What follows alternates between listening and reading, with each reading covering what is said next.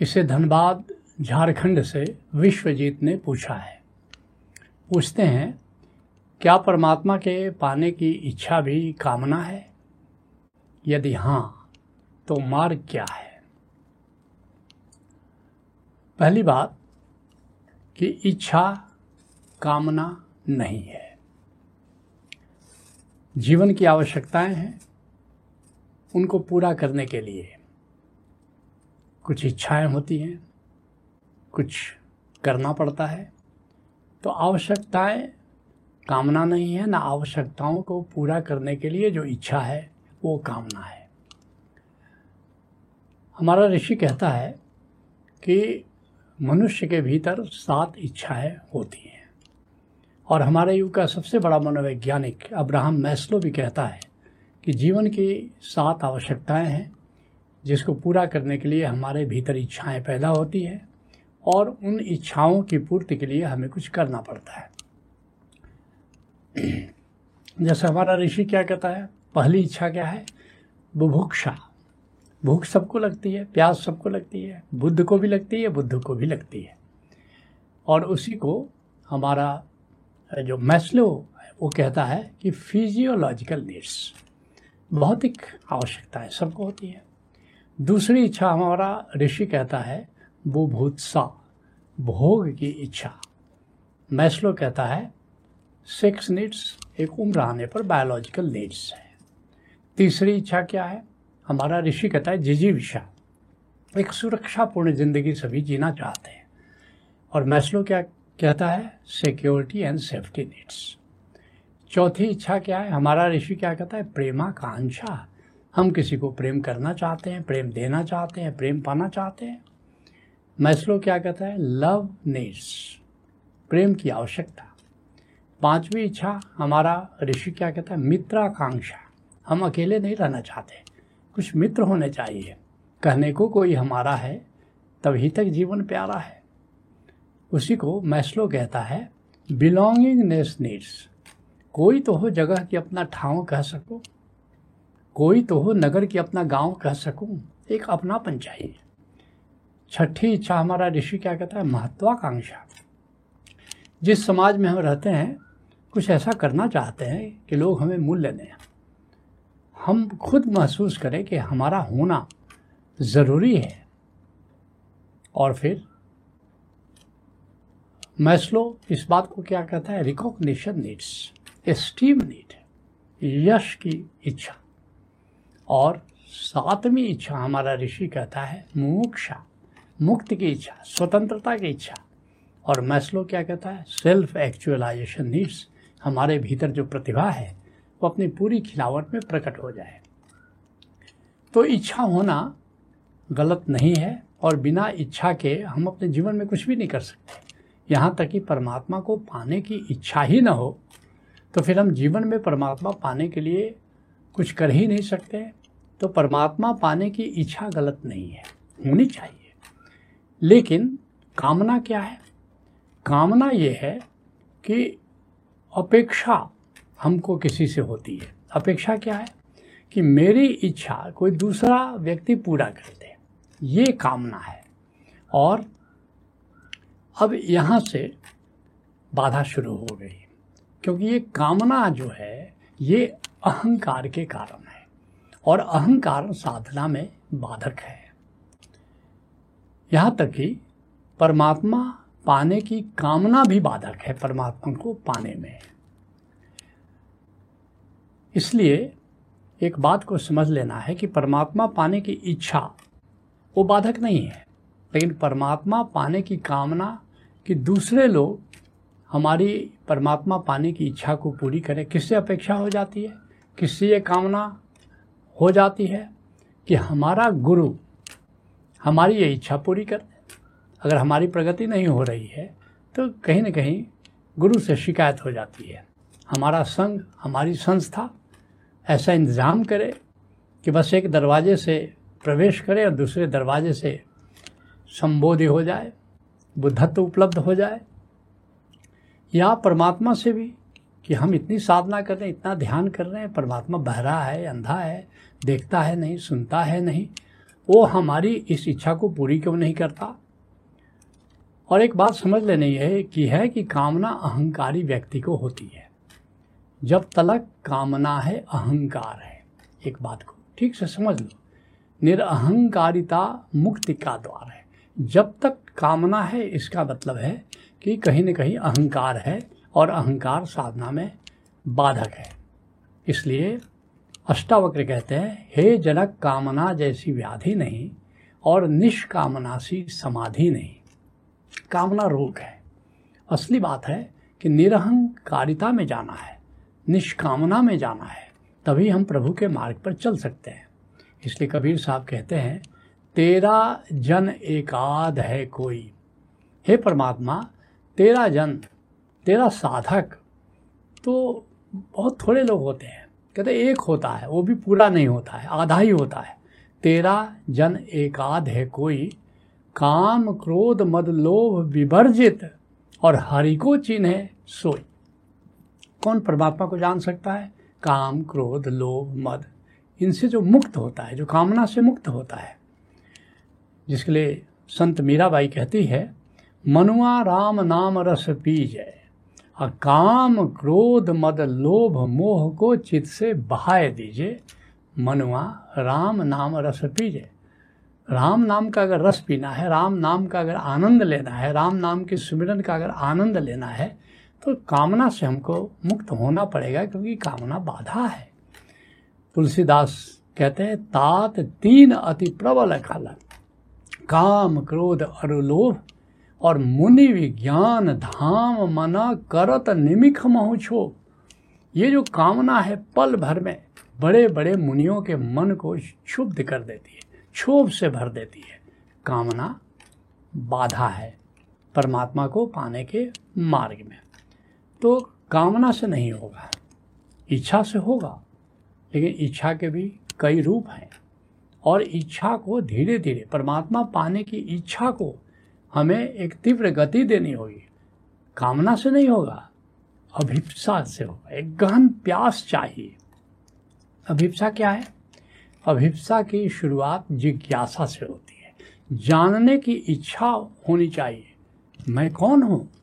मैं कहाँ से आया हूँ? मुझे कहाँ जाना है? ये जीवन क्या है? ये मृत्यु क्या है? इसके प्रति हमारे मन में जब तक जिज्ञासा नहीं पैदा होती है हाँ ये और बात है, बड़े भाग्यशालियों के मन में ये जिज्ञासा पैदा होती है कि मैं कौन हूँ? तो ये शुरुआत है जिज्ञासा, अर्थात जानने की इच्छा।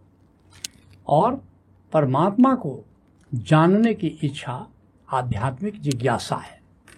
इससे आगे मुमुक्षा है। मुमुक्षा क्या है? परमात्मा को जानकर मुक्त होने की इच्छा मुमुक्षा है। जनक पूछते हैं अष्टावक्र से, कथम ज्ञानम? ज्ञान कैसे हो? कथम मुक्तिम। मुक्ति कैसे हो? पहले पूछते ज्ञान, उनको पता है। ज्ञान के बिना मुक्ति नहीं हो सकती। वैराग्यम किम भविष्यति? हे गुरुदेव, वैराग्य कैसे हो? तो ये मुमुक्षा पैदा होनी चाहिए। और मुमुक्षा के भी आगे परमात्मा को पाने की तीव्र इच्छा, अभिप्सा है। अभिप्सा का मतलब है अब प्राणों में गहन प्यास है। अगर हम नहीं जान पाए, आत्मा को नहीं जान पाए, परमात्मा को, परमात्मा से नहीं मिल पाए तो जीवन का अर्थ क्या है? अगर ऐसी गहन प्यास पैदा हो जाए प्राणों में तो उसका नाम है अभिप्सा। जैसे ओशो ने एक बहुत सुंदर संस्मरण कहा है, महर्षि देवेंद्र नाथ ठाकुर, रविन्द्रनाथ ठाकुर के पिताजी, हुगली नदी में मचाल पर, मचान पर रहते थे।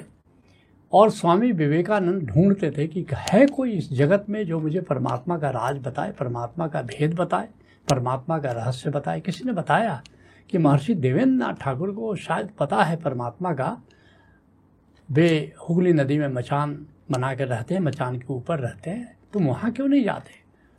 शाम हो रही थी और विवेकानंद वह चल पड़े। पहुँच गए, घाट पर देखा सभी नाविक विदा ले चुके थे। बस हुगली नदी में कूद पड़े। और तैरते तैरते महर्षि देवेंद्र नाथ ठाकुर के मचान के पास पहुँचे। मचान में चढ़ कर के ऊपर पहुँचे। महर्षि देवेंद्र नाथ ठाकुर आँखें बंद किए, ध्यान में थे। उन्होंने जगाया, कहा कि उठो, आपसे मैं कुछ पूछने आया हूँ। कॉलर पकड़ लिया जब नहीं उठे तो और झकझोरा, जगाया। महर्षि देवेंद्र ठाकुर ने कहा कि युवक तुम कौन हो? ऐसा क्यों व्यवहार कर रहे हो? विवेकानंद ने कहा कि मैं जानना चाहता हूँ कि परमात्मा क्या है। क्या आप मुझे बताएँगे? महर्षि देवेंद्र नाथ ठाकुर ने कहा कि ये कोई वक्त है, ये कोई तरीका है। विवेकानंद ने कहा कि आपकी आँखों को देख करके और आपकी झिझक को देख करके मुझे लगता है कि आपने भी परमात्मा को जाना नहीं और उल्टे पाँव फिर कूद पड़े हुगली में तैर करके वापस आ गए। फिर किसी ने बताया कि रामकृष्ण परमहंस को पता है। दौड़ करके वहाँ पहुँचे। कहा कि आपने परमात्मा को जाना है, परमात्मा को देखा है। रामकृष्ण परमहंस ने कहा कि ये मत पूछो कि मैंने देखा है कि नहीं, मैंने जाना है कि नहीं, क्या तुम्हें जानना है? ये सवाल तो विवेकानंद से किसी ने नहीं पूछा था।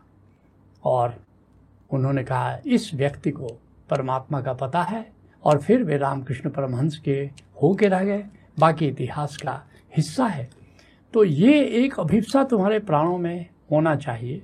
ये अभिप्सा, ये प्राणों की गहन प्यास, ये परमात्मा तक ले जाती है, कामना नहीं ले जाती है। तो पूछते हो कि अगर कामना नहीं परमात्मा के द्वार तक पहुंचाएगी तो फिर साधना का मार्ग क्या है? मार्ग है और मार्ग में चार पड़ाव आते हैं। पहला मार्ग क्या है? शास्त्रतः। जिसको सूफी कहता है शरीयत। पहले जिन लोगों ने जाना, उनके मुख से कुछ वेद निकला, उसके मुख से कुछ सत्य निकला। गीता है, रामायण है, वेद है, पुराण है, कुरान है। अब उस शास्त्र को पढ़ो। जिन्होंने जाना, उन्होंने किस मार्ग की बात की? ये पहला मार्ग है। जिस संस्कृति में तुम आए हो, उस संस्कृति में जो भी धर्म ग्रंथ उपलब्ध है, फिर अन्य संस्कृतियों में जो धर्म ग्रंथ उपलब्ध है, अब तो ओशो के 650 किताबों में संकलित प्रवचन है तो वो सब उसका अध्ययन करो। मगर अधिकतर लोग यहीं रुक जाते हैं। नहीं, दूसरा पड़ाव है सत्संगता।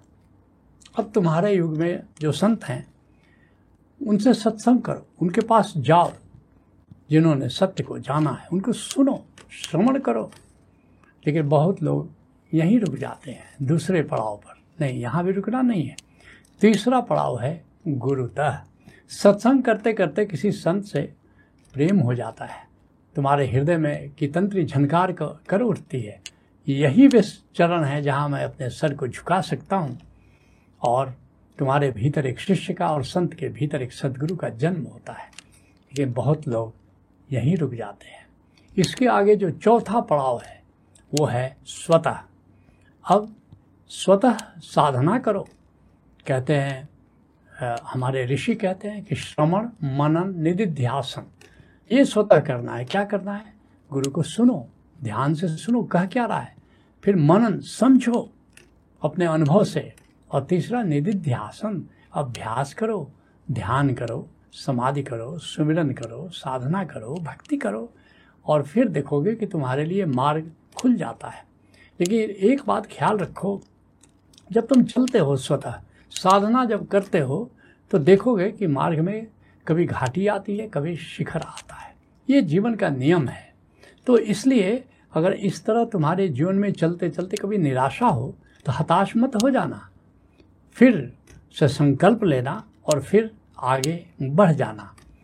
जिसको जीसस कहते हैं कि dark valley of the soul और जब सचमुच में आत्मज्ञान होने को होता है, परमात्म ज्ञान होने को होता है, ब्रह्म ज्ञान होने को होता है, उसके पहले अधिकतर जीवन में एक बड़ी घाटी आती है, बड़ी घाटी आती है।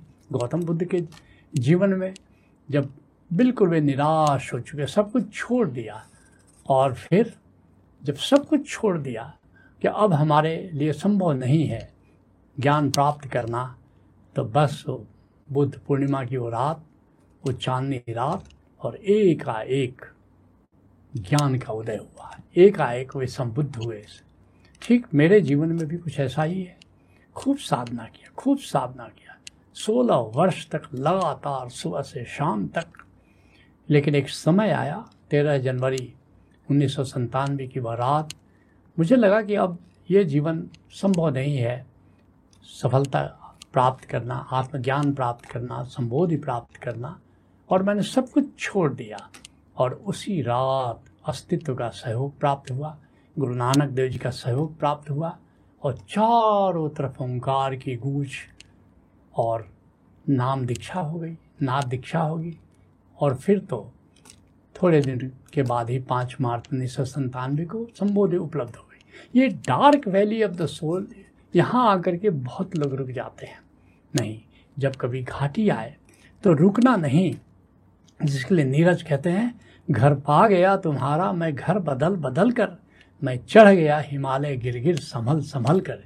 इसलिए परमात्मा के मार्ग पर जब भी चलो तो अभिप्सा से चलो और चलते रहो और फिर देखोगे, एक दिन आत्मज्ञान प्राप्त होता है।